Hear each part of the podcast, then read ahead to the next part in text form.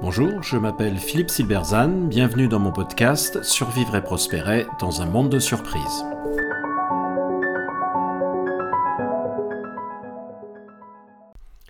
C'est douze mille soudeurs qui questionnent le modèle mental français de l'éducation. Il manque douze mille soudeurs à l'industrie française, en particulier dans le nucléaire en pleine renaissance. Et ce n'est pas le seul secteur où il manque des postes. Toutes les entreprises ont du mal à recruter. Les six familles professionnelles les plus en tension, soit quatre-vingt-dix mille postes, sont des métiers de l'industrie et de la construction. Les aides à domicile, aides ménagères, les infirmiers, les sages-femmes, les aides-soignants et les professions paramédicales sont également en forte tension. Même si les causes sont multiples, ces tensions sont en grande partie le produit du modèle mental français de l'éducation, obsédé par le diplôme et par l'abstraction. Le diplôme est une obsession française. Cette obsession tire vers le haut toutes les études qui deviennent de plus en plus abstraites. Nous avons amené plus de quatre-vingts pour cent d'une classe d'âge au baccalauréat, la poussant ainsi vers l'université, c'est-à-dire vers des études abstraites. Nous sommes le pays où les études de sport s'appellent désormais « sciences et techniques des activités physiques et sportives », où l'économie s'appelle « sciences économiques », où les instituteurs sont désormais des professeurs des écoles. D'ailleurs, pour être professeur des écoles, il faut désormais passer un master. A-t-on besoin d'un master pour apprendre à lire à des enfants ? Non, bien sûr, mais c'est une question de statut. Plus de diplômes, plus de prestige. Les écoles d'ingénieurs sont devenues des écoles de mathématiques. Même les études d'entrepreneuriat ont été rattrapées par la patrouille et sont devenues une forme de concours d'agrégation dont le but est de créer un grand œuvre, un business plan irréprochable, bourré de chiffres et magnifiquement décoré, créé par des gens qui n'ont jamais de leur vie vendu le moindre truc et que la rencontre avec un premier client terrorise. L'obsession pour le diplôme et l'abstraction est une pieuvre qui enserre tout le système éducatif français. Elle renforce la norme sociale qui valorise les études longues, donc abstraites, au détriment des études courtes, méprisées. Qu'est-ce qui explique cette poussée vers l'abstraction ? Un bon vieux modèle mental, c'est-à-dire un paquet de croyances profondes. On peut en distinguer quatre principales. La première est celle du mépris pour le monde sensible, et en particulier du monde commercial et industriel. Celui-ci est considéré comme purement matériel, non intellectuel et amoral. Une seconde croyance très proche est celle d'une hiérarchie des études, situant dans le plus bas de l'échelle celles considérées comme professionnelles ou, pire encore, manuelles et techniques. L'orientation vers celle-ci ne peut être qu'involontaire et constitue une marque d'échec. Dans ce modèle, on croit qu'un plombier ou un technicien de laboratoire, c'est quelqu'un qui ne pense pas et qui est donc socialement inférieur.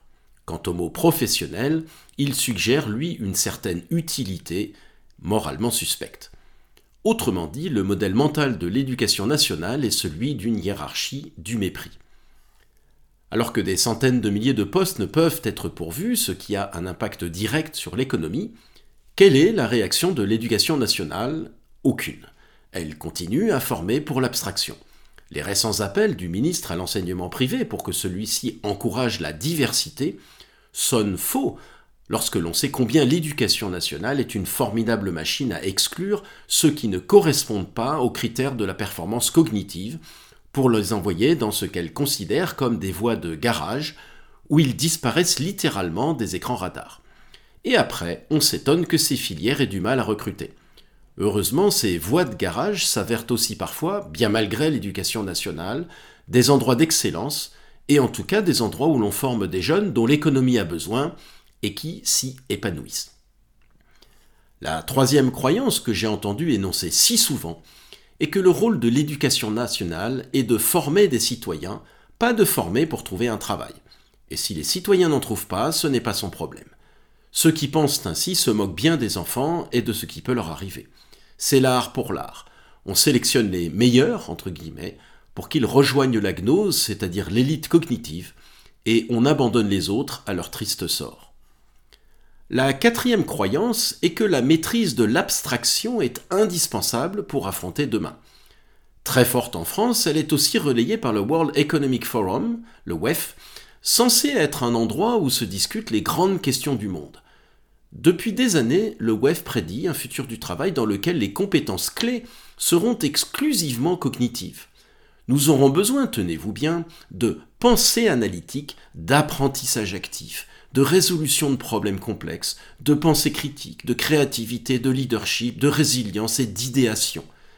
Dans le monde du W E F, toute matière a disparu. Dans le monde du W E F, les humains ont disparu. Le travail est purement conceptuel.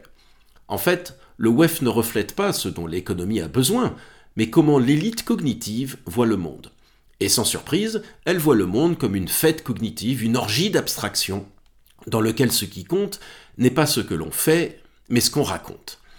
Elle nous explique qu'à l'avenir, nous aurons besoin de penseurs critiques créatifs résolveurs de problèmes complexes, alors que nous manquons de chauffeurs de camions.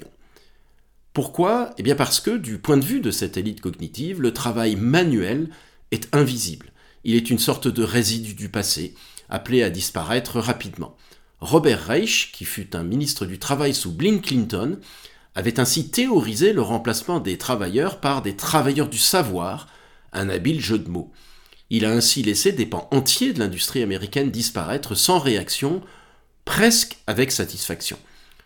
On comprend que cette élite soit en panique totale depuis que ChatGPT a fait son apparition, lui qui menace de réduire à néant le mur qu'elle a passé des années à construire pour exclure les gueux qui réussissent sans diplôme.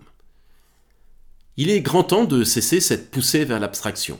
Non pas évidemment qu'il ne faille pas des formations longues et abstraites, mais depuis des dizaines d'années, sur la base de ces quatre croyances, nous avons considéré comme axiomatique qu'il fallait absolument pousser chaque classe d'âge vers le plus haut diplôme possible, le plus abstrait possible. Les tensions constatées aujourd'hui sur le marché du travail en sont le résultat direct. Le coût considérable pour l'économie, mais aussi pour les jeunes poussés vers des métiers qui ne leur conviennent pas, devrait nous inciter à revoir radicalement notre modèle éducatif pour qu'il embrasse enfin la réalité du monde. Merci de votre attention. Vous pouvez retrouver cette chronique et bien d'autres sur mon blog w w w point philippe tiret silberzan point com. À bientôt.